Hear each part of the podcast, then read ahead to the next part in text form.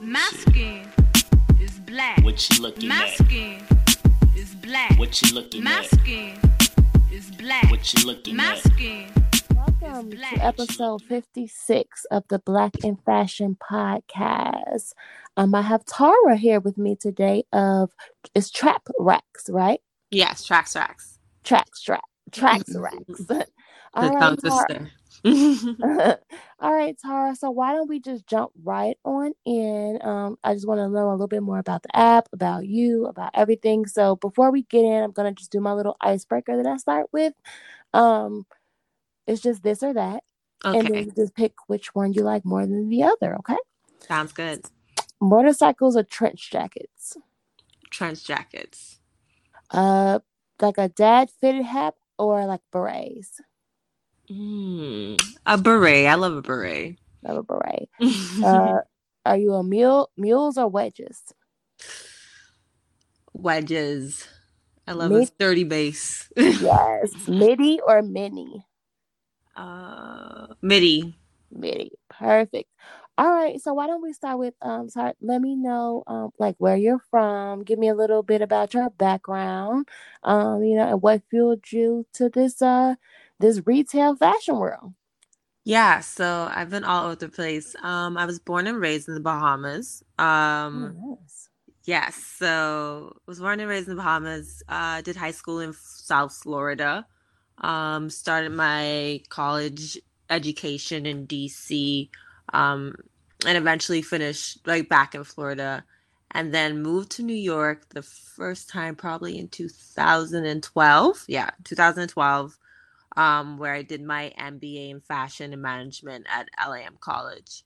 I went to LIM. What? Are you serious? Yes, I went. I moved to New York to get my MPS in fashion management and merchandising at LIM. Oh, perfect. Yeah. So you know this whole scene. Yes. So actually, I came up with TraxRax while I was interning and attending LIM. So that's crazy. Worked in retail for a while. I came up with the company while I was interning. I was interning for a stylist and got just like a firsthand crash course of how broken the sample management process was. I was just like running up and down New York, picking up samples from different showrooms and different designers, bringing it back to the studio and just throwing everything together and got an idea. Luckily, we were doing a Launching New Ventures course at LAM that semester. So just pitched the idea to my classmates. And they all thought it was a really good idea. So fast forward through going through a lot of different stages of my career, I ended up being a marketing manager for a Canadian shoe retailer. And then I started building out the platform. So what TraxRax is a web and mobile application, and it's a sample management tool that helps you just streamline the entire process. It's just a digital tool that helps you with all checking in items, checking out samples.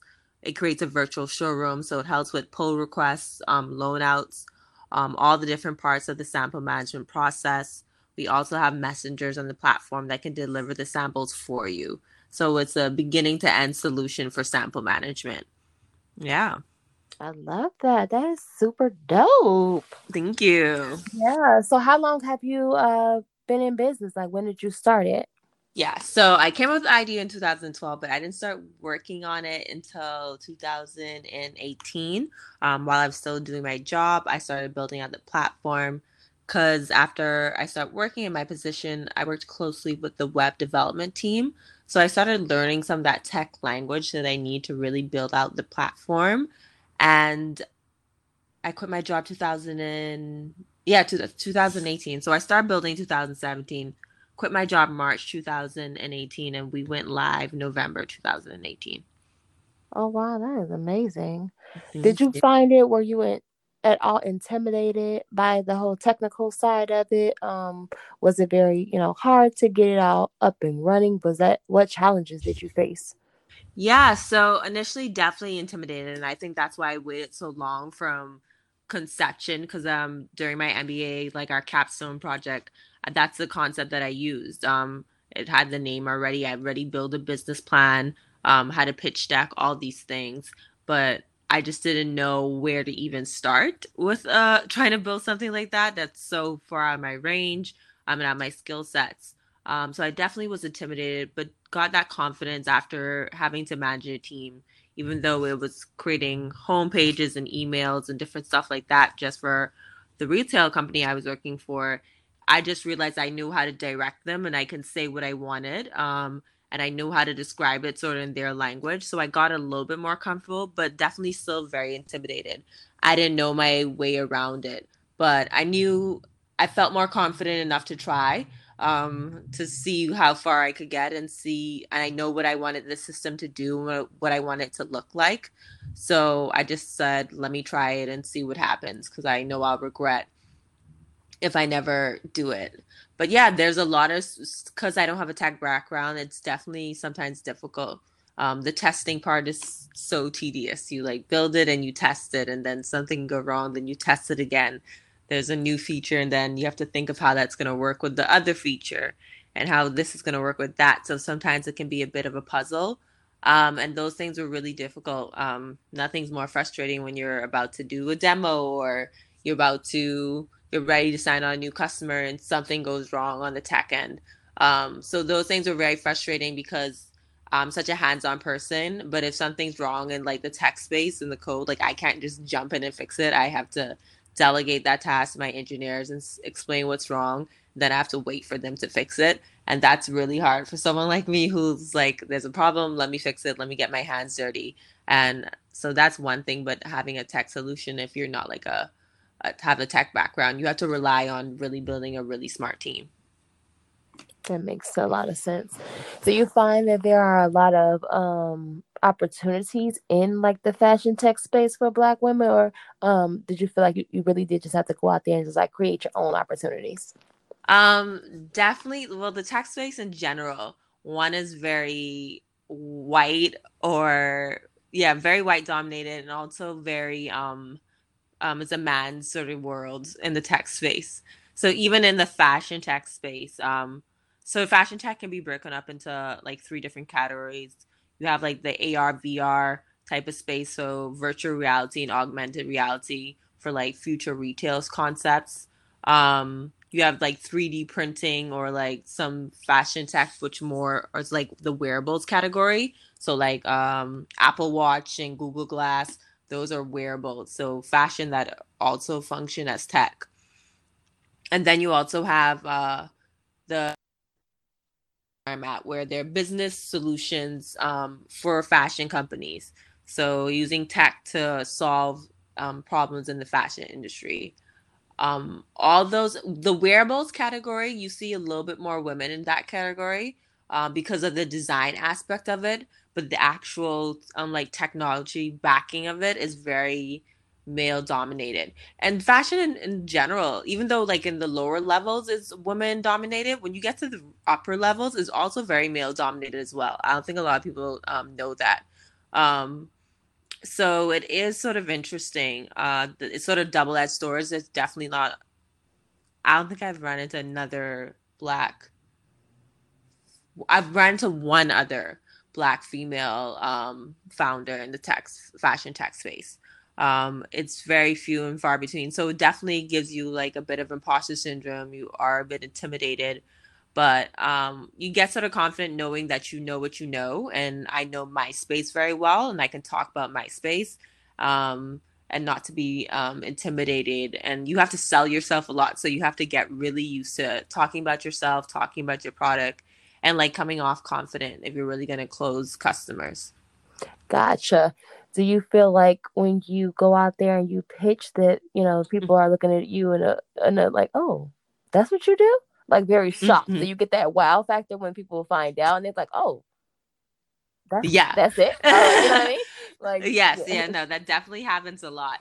And it's also, I think, a double-edged sword. I would like be very, when people ask what you do, like I always like have like a pause about it. Like for the longest, like felt weird about being like, oh, I have a fashion tech company, like I have a startup, because I know that's probably like the last thing they expect me to say. Mm-hmm. So yeah, there is a little like, oh, really? That's crazy. I definitely now, like in the last couple of years, really worked on saying it with my chest, like being really confident when I say it. It's like, yeah, I have a fashion tech company. This is what we do. This is how we do it. but it definitely does throw people off, especially because people don't really know all the possibilities in the fashion industry. Like, even I didn't know when I first got into it. Finding out about LIM and just like the business of fashion and all the avenues and that type of the part of the career. And then now jumping onto this tech space and e-commerce, like these are new things I've learned in the last 2 years post my education. And I think people just don't know all the possibilities in the fashion industry in general. So when they see someone playing a role that they would not expect, it is sort of a shocker. Gotcha. So when you were working for different like fashion companies, what do you feel like was the, you know, the biggest challenge, you know, there? So with different companies, especially in my last role, what we focused on a lot was sort of the omni-channel experience. So making your e-commerce platform really connected to your retail experience. So if I'm having a sale, if I go in store and I see a sale, I should be able to go online and have that same sale and have that same experience, and sort of the branding and the marketing and how do you translate online to e-commerce? How do you make that a transition, like an easy transaction? If I want to return a product that I purchased online in store, how's that an easy transaction? So that's like one of the biggest things that retailers are really facing of producing a really omni-channel experience, like not just thinking of e-commerce is over here and retail's over here. Like these all should connect together and it should be a really big flow. So that's one of the previous things I really saw. And then when I was interning for the stylist, like I just saw like there weren't a lot of management tools for fashion companies. And they sort of do a lot of things very manually and archaic. And the way they do things is the way they do things. And they won't really have a better explanation besides that. And so sometimes they can be really slow to change with technological solutions. And that was sort of a shocker to me. If you're in the industry, you sort of know that like people can be stuck in their ways. But like it's such a creative and like industry, so based on trends and what's new, that you would think like if there's like this new solution that solves your problems, people would like jump right on it. So I was just surprised how slow to adapt they were. Gotcha. So in the app and in the platform, is there a way to track like when things are I don't want to say broken, but like torn or damaged, like, dry cleaning, like that aspect of it? Definitely. So so when you check in a sample on our platform, you have to initially mark off if it's damaged or broken. Like we won't allow it to come into the system. And then if it is damaged or broken, there's a whole separate report that we make you do of all the information of how it got damaged, all that information. So we are storing that information because to me, not only that there could be issues with damaged samples and lost samples, are you tracking that? That's like a part of your, one of key metrics of your business. And that's something that you should be tracking. And that's, you should be holding employees accountable for. So the employee has to log that in so that, you know, when you see a ripped pants, you can't be like, whoa, how did this get like this? Does anybody know what happened? You sort of create a system of employee accountability. I think there's so many like loose networks and ties. You have people just running in and out. And what I really wanted was a central database that everyone in the company can sign in and see what's going on and be on top of things. That is so dope. I love that. So you find that you're using, do you feel like you're utilizing the app in more like, I guess like, because you're saying like when they go out and they're like giving to other people and stuff like that. So I'm assuming like more so for designers then, because designers are more so like loaning out the stuff and sending out stuff, where it's just like in some places, I'm just thinking about like my corporate fashion experiences and stuff. Every time we send something out to a retailer, like whether it be PP approval or like TLP approval, so does it break it up in your app for the type of sample that it is? Yes. Yeah. So we have different types, right? So there are different users for us. So there's like the retailers, like you're saying, like that corporate space. So people who might be just be in like buy-in process, people who are in the PR process. We also do it a lot for like production or people who are just in charge of e-commerce. So they have to get the sample shot for photo shoots to get it online for e-commerce as well. So there's a bunch of different users. Then you have the stylists or fashion publications who are just getting the samples in and then they're checking them out. It's not something that they will store for them. Then you also have the PR showrooms who are getting press for those samples as well. So we have a bunch of different user types. So there are the features sort of mold to those different user types. So some of you like, and that's a good part of when I do my demos is like, these are the features I know you're going to use. Like we have the system set up for any type of fashion customer, but I know this is the features you'll use the most. You're probably going to use the virtual showroom where you're just loaning out that sample. You need to keep track of who you loan that out to and have a quick process of receiving it back. So yeah, or you're just checking in a sample, you need it for a photo shoot. After the photo shoot, you need to send it back to who you got it to, and you want to make sure it's the right sample and it's going to the right place. So we have a system sort of for both of those things. That's amazing. I love that. So who would you say your ideal customer is? Yeah, so that's shift over time, which is the interesting part when you sort of create a company that sort of always changes, right? You go in mind of what you think the problem is and the solution and who your customer is. And then the market tells you different. So definitely I was leaning more to like the showrooms and the stylists because that was my first real experience. But then when I launched in November 2018 and we start meeting with some of other retailers just through my connections, we met with like Calvin Klein and Uniqlo. And they were telling me how big the problem was for them. And when I thought the real issue was external, a lot of sample loss just happens internally. So just going from marketing to PR or from production to e-commerce, that's where a lot of sample loss happens because if someone's in the same company, you're just going to go to the sample room, you're going to pick something up and walk off. And like, you're not going to do a good job on accounting for where it's going, who it's going to. So then I really switched my platform to really focus on that retailer client. That's like my big client. They're doing a lot of sample movement, and they really need a tool, a digital tool to manage that system. It's not something. Well, it's something that some people are doing by Excel. You'd be surprised at big retailers who are doing it by Excel, but they know it's not doing a good job. And if they will honestly tell me, oh, we lose a lot of samples, we don't really know where everything is. And it's a lot of money. Like you can lose up to $1.5 million just in like post sample production because you're creating multiple samples, you're losing them. It's a big problem for a retailer. Wow. This is amazing. I really love this, Tara. Like, all the different ways, like it could be utilized in like different places and like different systems and stuff like that. Would you say that, that it's like when it comes to, I guess, like pricing, mm-hmm. is it tiered to how big the company size is and how much merchandise is going in there as far as like SKUs and stuff like that? Or mm-hmm. would you say that even with a smaller company, they might not have as many? Would you say that it would still be beneficial for them as well?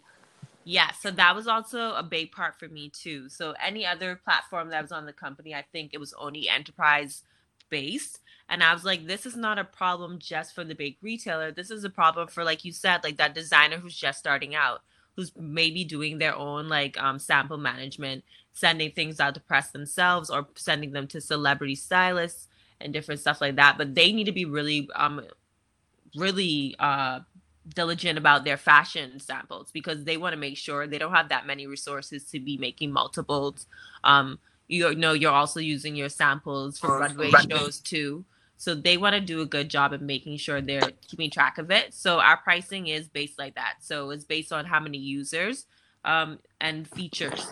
So a lot of the basic features is what I think a smaller company would be using. And then the really extensive like integrations and stuff would be sort of for the higher retail client. So I want our system to be able to grow and scale with our customer. So as the customer grows, they can go to another plan and sort of the pricing also increases with that. Nice. I like that. It's like a month to month plan too. Like yes. And that was also important to me because a lot of solutions, like we'll do that yearly plan and a lot of people don't have that money up front. But a month to month plan sort of works with them. And also some fashion companies don't carry all seasons. They only do fall, winter. They only do winter. Some are only summer, spring. So I want my plan to be adjustable. You might not need it all year round because you're not really doing that much sample movement on the off season. So what does that look like? How do we meet the needs of that customer? So definitely took that into account. And that's why I was really into the month-to-month membership. Love that. Love that. So what would you say is like some of the biggest challenges like that the fashion industry as a whole is facing? In the fashion tech space? Just as a whole. You know. Fashion space? Yeah. So we have all day. Right now, I think a lot of them. And there's so much, which like COVID sort of did a good job, like in all the craziness. It sort of showed the faults in the industries, like some of our shortcomings. One, just like a lot of the department stores won't be around after this crisis. It's going to be very interesting to see how the fashion industry changes and moves after this. We need to change the way we do retail. I think especially the fashion industry is going to be really impacted because people won't shop the way they used to. Just like that whole process of shopping is going to be changing. They're really looking into like cashless stores now, and how you can go to a store, have an app, pick up what you want, and just leave without like making any interactions with customers, with the cashier, no exchange of money or cards. So I think future retail and retail tech is really interesting to me as well, because I think the way we do things is a little bit outdated in retail. We have so many new technologies that we don't implement, but like our shopping taste is really different. This sort of crisis showed like a lot of people became e-commerce shoppers, excuse me, who typically wouldn't be e-commerce shoppers. And like, how are we going to switch them back to going in stores? So for me, I barely shop in stores to begin with. So this only solidifies what I do even more. I never like in-person grocery shops. I like to do everything. Me either. I'm such a Marley Spoon, Blue Apron. Yes. Kind of girl. Like why? I'm an Amazon Fresh girl. Like why would I go through that struggle?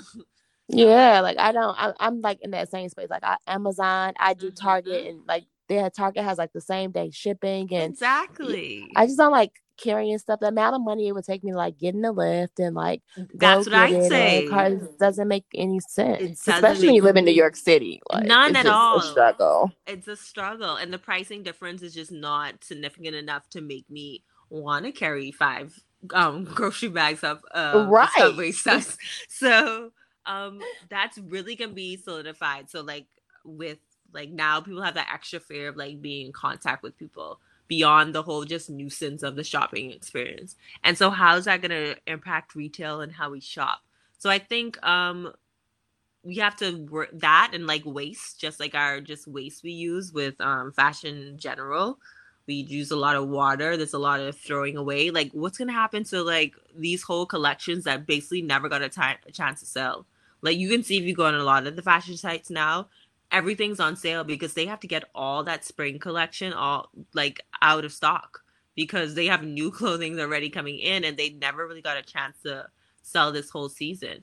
So it's gonna be really interesting on how we dispose fashion, because like is everything just gonna end up in a landfill? So it's gonna be very interesting. I think there's a lot of problems with the way we handle the excess inventory, and we overproduce in our industry. And a lot of industries are seeing the effects of overproduction, but fashion industry is going to be hit really hard because it's just not a top, like everyone's living in their pajamas. Like no one needs a bunch of new clothes right now. So what's going to happen to all these clothes we just made? So it's going to be interesting. We have to do a really good job in changing how we do fashion production, and much more on a knee braces. Wow. So that is so like what my business is built. You know, do you not have a consulting business? Yes, I saw that you do have a consulting business, but I want to learn more about it because that's really interesting to me. Yeah. So I speak like when I do, because I do product development. My entire business is product development and production for emerging and inspiring designers. So I speak a lot to making sure that when we get to the production stage, that you know exactly what it is that we're producing. Like you don't have to have an even number across the board. Like we don't have to have 5 smalls, 5 mediums, 5 larges. So after the product development stage, I'm always like, test the market, mm-hmm. put it out there, do your photo shoots, do your fashion preview, do your pop-up shop, take pre-orders. Yeah. So that way, when we get into that production space, you're like, I want 6 blacks in medium. I want 10, like be very, very specific. So that way you're not sitting on inventory. Yeah. So I really, really push my customers to, and my clients mm-hmm. to really, really test that market space and figure out exactly what it is that they need to make. Because I feel like a lot of people think, oh, I want to manufacture products and I want to make this and I want to make that. And I'm just like, okay, well, you need to figure out who your consumer is first. Yes. And like, if they want that product that you're making. Exactly. Like you have to connect that target consumer to that product. And then I also did a live with Jessica Couch recently. She's the owner and she's in the fashion tech space too. Mm-hmm. She has a company called Luxor and Finch, and they match products to fit. They match consumers to the fit. Mm-hmm. So that way it eliminates returns, it eliminates exchanges, like, and exactly. actually creating garments that like, this is for this specific body type. So I kind of challenge all of my clients to think in that way, like, who is your girl? Mm-hmm. How is she shaped? How tall is she? Mm-hmm. And then once you test it out, we're only making enough production that makes sense. If you're getting a lot of pre-orders in medium, okay, medium is the going trend. Exactly. Let's make sure we make a couple things in stock for that, and utilizing that data research that you're getting from testing it out and pre-ordering. And that's the way you set your production standards. So, and I definitely understand that space, because I'm always just like, oh, it's like, what hypothetically, if I was making 20, why would you be making 20 when you don't even have a customer yet? Yeah. Like, it's just, so I was had to pull them back in. Like, okay, you're thinking too fast. Like, you're all the way in production. Yeah, you're skipping too many steps. Exactly. Yeah. Which is like also like a big feature which I was trying to build into my product right now. So like the insights and trends, because I think samples is like you said, it's like pre-season, right? So it's allowing you to see some of the trends. So I'm saying like I create a popularity report for the showroom, so you've seen that this sample's getting loaned out a lot, and it's this color and it's this style and it's this designer, because you know a showroom can have multiple different designers. So I think that from this analysis we can see that this style's trending, this color's trending, this designer's trending for you. So then take this information that you're getting just from your sample loan outs to then, then go back to your production and say, hey, I think this is going to do really well, because the press, the market, the first sort of adopters were really responding to this style. Wow. This is absolutely amazing. Yeah. And I'm thinking of a bunch of different insights and trends to build on it, because I do think like you said, like making smart production, taking the insights and reports, and I'm taking it from one customer. What if I take all the insights I get from all of my customers? Like from this showroom, this is what's trending well. And I aggregate that information together and I provide that insight and sell that back to my customer. Of like, so from the 10 retailer clients I have, this style is doing the best. This SKU's performing the best. This type of garment is performing the best. This color is performing and get the best for the season. And then so you can sort of look at your inventory and sort of make an early decision from sort of the early tastemakers. If you have it on, if this sample is going to be on the cover of Vogue, you're sort of letting, and the editor wanted that sample, she's sort of selecting the trend. And we know sort of fashion can be sort of this trend and follow. If they select that blue is going to be hot this season, it sort of makes blue hot this season. And then that sort of impacts the consumer's decision as well. So taking that information and seeing of all the insights and information I can provide to my customers, because I think data is king right now, right? You want to be smart. You want to be a smart owner right now. You want to be a smart retail company. So for me, because I'm trying to figure out how I can utilize this in my space. Yes. I don't know if you have this, but if you do, that would be great. So in my space, I do the fit sample first. Mm-hmm. And then we may do like a virtual fitting, depending on where the customer is located. And then we'll send it out to them. Mm-hmm. And then, of course, any alterations or anything we make, it needs to be sent back to us so that we can utilize that to adjust the pattern. Then once we adjust the pattern, of course, we're making like that final sales sample. And they make that final sales sample that is for the customer to keep and to utilize for their marketing and all that good jazz. But then when they're done with their marketing, I need that final sales sample back to be used as my sold by sample once it hits the factory. Right. And then once it hits the factory, I'm utilized as my sold by sample. But then I need the factory to make me a pre-production sample so that just in case there's any differences from the way that I made it and then the way the marker was graded, and then the pre-production sample would need to get approved by my customer before moving into production. That's really interesting to me. So like we're going to have a whole call after this. I know it. But that's really interesting to me, because what people don't realize, like you get it, but when I'm explaining the concept of samples to people, like people don't realize how many versions of them there are and how many different samples there are and how important and intricate it is to the whole fashion process. So like a process like that, I love nothing more than making that digital. Like right now. I wish you girl, when I tell you I'm having a freaking, like it's so hard over here. That's I'm like, how can this help me? I need help. Yes. I actively have 67 clients that are currently in product development and production. You got to think each of those clients have at least 5 to 6 pieces per line. So I have a lot and I'm overwhelmed and I need help. Yes, and I'm definitely going to dive into that with you. But like, this is a process that I made digital too. So I made our virtual showroom. You were able to share that link. So your virtual showroom, you add all the samples that you have for your season. And say for a PR showroom or even designer, now they have this virtual showroom, which has all the SKU information, all that good jazz, color, season, all that great stuff. So say a stylist or even like a fashion publication says they want to pull some looks for them. They can share a link and it can show them everything in their virtual showroom instead of sending them lookbooks. And then from that shareable link, they can click what samples they want to pull.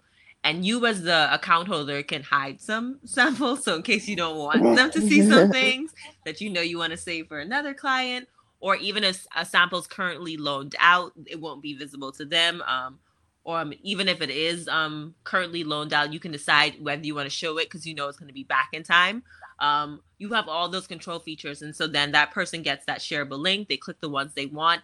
And they say, I want this style, this is the shoot I want it for, this is the dime I want it for, and they put in that pull request, and that's now a digital pull request, and you can decide to approve, modify it, all these different things. So I think of different processes and flows. Like that's 20 emails normally. Like that's a back and forth. Absolutely. Yeah. That's several PDFs. That's a lot of yes, no, maybe. I got to see the date on this one. I'm checking to see when this one comes back. And like, how can I digitalize that whole process? I love simplifying processes like that, because I know that's like a click. That's a mouse click. That's like a shareable link. That's something that can be done so easy in tech. And why are we doing it manually? So different processes like that, like what you're describing, I love to take that process and like, oh, how can I make that a digital seamless process for my customer? Yes, think that would be great. Look at me, I'm like, go ahead. I'm like, yes, please help me. You. But then the greatest thing is like me helping you. I know that's a problem not that you just have. That's a problem many different clients have. So that's a bigger solution for the industry. And like you said, when there's any loss or there's any incorrect calculations, that causes a chain of effects. And how can we minimize that chain of effects? Yeah, I recently had a little issue with a customer that we sent samples to, and then she said she never received a tracking number, and then like the package got stolen or something like that. And I was just like, oh God, like I can't make these fit samples over. Yes. You know? So I was having that issue, and I was just like, and I was using USPS, and I put the information there, but I guess there's just a delay on that aspect. But she told me she felt like if she just would have had a tracking number from the get-go, she could have avoided it, which I don't think that's necessarily true, because if someone's going to steal your package, which is so I was just this, like, no, that is accurate, but okay. But the theft part is a big part of why I created the TraxRax tracker. So like in New York, when I was working for the stylist, we would have courier messengers coming all day, picking up samples and dropping them off. And because this is New York and this is how people operate in New York, they would notice all these people coming. And so eventually, like sometimes just random people would come off the street and be like, I'm here to pick up a package. And it would be a complete stranger and they stole that package. So I was like, oh, wow. Okay. Game peep game. This is like real serious. So the good part of a process I built in was like the messenger part where you have a face that's coming and they have rankings and you know about their pricing. And then you can sort of see your sample moving when it's set for delivery, giving you alerts and all this information as a sample, like, oh, the sample's been picked up, the sample's on its way, the sample's being delivered, and you're getting these notifications. So, because I know sample theft is like a big part of the process too that people don't speak about, but like it happens a lot, and it causes great delays when that happens. Do you have that space in like beyond New York as well? Because I have a lot of clients in like Texas and Atlanta and Virginia and Miami. And is there a way to, well, you'll probably think about it now that you haven't, if you don't, like a way to track that stuff, like when you have to depend on like, USPS. Okay. That's an integration we're working on. And right now, the messenger process, we launched in New York because obviously just testing it out and seeing the need of the market. And then the goal is to expand onto different markets. But definitely trying to integrating just the UPS part so you can just track that within the system. But then you can also use the messengers on our platform for like inner city movement. But definitely trying to build into different markets. That's definitely the goal, to get into many cities as possible. Love that. Okay, that is amazing. That's crazy that you've done so many like great things in like such a short time. Like, what can we like look to see, you know, from you like in the future, like within the next 5 years? Like, what are your goals? So my goal, like you talked a lot of some of my goals. Like, I want to sort of connect the whole system. So I want us to start really working in silos and faction. Like, how can we make the communication with the manufacturers quicker? Because sometimes manufacturers try to sign up for my system. We have like a manufacturing agent who's on our platform because they send out so many samples too, and they want to keep track of their samples too. So what if we can making a system that connects? So what if your manufacturers on your when you go on your platform, you can communicate with your manufacturer.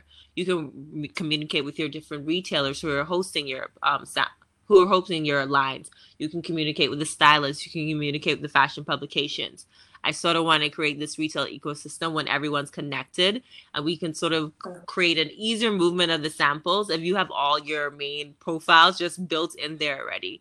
So I really want to continue creating business solutions for fashion companies and just sort of connecting the ecosystem. I feel like we all operate in silos, and I just want to create a system where everything's connected. Gotcha. Makes sense. Well, the people that you're communicating with, do they have to have the system as well? Or do you just got to have it? And you can just like you said, the shareable link, they don't have to have so the system. That's the other thing like I really wanted to do. Eventually I hope everyone comes onto my platform, but right now it's like, no, I want people who don't have the system. So if you are checking in someone's sample, say you're a stylist and you got a sample from a designer, their client, all their information is saved to your system already. And so when you checked in, you sent an email, gets sent to them, hey, your sample's been checked in by this employee. We'll update you when your sample's been ready to be returned. And that's a notification someone who doesn't even have the system gets. So I wanted to communicate with people because it's such a communication process who don't even have the platform. And hopefully them seeing how easy and simple the transaction was when working with someone who did have the system encourages them to sign up. Gotcha. Amazing. Okay. Really, really enjoyed our talk, Tara. I feel like we need to talk more. You can help me control the space that I'm in right now. But thank you so much for joining me.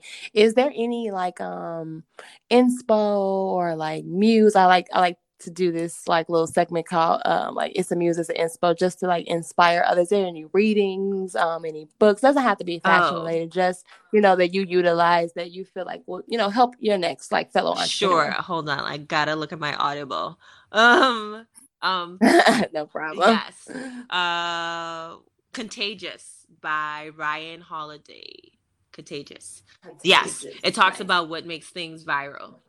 I think that's Contagious. Yeah. I might have the author wrong, but it's called Contagious. It's about making things viral, and I like it because it talks about the different triggers we experience that causes things to be successful and go viral. So yes, actually, it's by Jonah Berger. Nice. So why things catch on, Contagious. I think it's an interesting read, especially for fashion people. So, like, what makes things a hit? What makes things go viral? And is there a science behind it, or is it all luck? So I think it's a bit of both, and this book really dives into that. And I think that's a good one for fashion people. Perfect. Thank you. Well, thank you so much for joining me today. I really, really appreciate you. I think this was amazing. I love the fashion tech space and just like learning more about it and how, you know, we can continue to help consumers and help. Well, to me, they're one and the same, consumers and clients. Businesses. Like, we're all consumers. We're all clients. We're all in different things. And just simplifying that entire thing. Like, that's amazing. I love that. Thank you so much for having me. Yeah. And thank you so much for, like, reaching out, too. So, you know, I didn't even know you were another LIM alum. So we got a good LIM which is crazy. I was like, and that's the first time I've ever spoken to anyone who went to LIM. Like, I always get like people from Parsons and FIT and, you know, all of those places, but I've never actually, like, every time I tell someone I went to LIM, I'm like, oh, I know. Okay, so this one we gotta tag the LIM alumni page. Right, we're gonna have to, because I was just like, I never. When I tell you never, like, never ever. So we're rapping. Yeah, besides like the few classmates that I have, but they all, not a lot of them are entrepreneurs. Same. I went to LIM. When did I go to LIM? I went to LIM in 2014. Oh, so you're right after me. I went in 2013. I graduated in 2013. Right. Okay. So I graduated in 2015. So yeah, you came right after me. That's crazy. We just missed each other. Yeah, because I moved to New York when I was 25. So that was 6 years ago. Yeah, I moved to New York when I was 25. And I did the 1 year, just like knocked it out in 2014. Yep. There we go. Oh, wow. That's amazing. Okay, cool. Yeah. All right. So thank you so much again. And as I always say, stay black, peace out. And then Tara, I'll definitely let you know when the episode's up. It'll be it comes out next Tuesday. Okay, perfect. Thank you so much. Great talking to you. Bye. How great. It's black. What you looking at? My skin is black. What you looking at? My skin is black. What you looking at? My skin is black. What you looking at?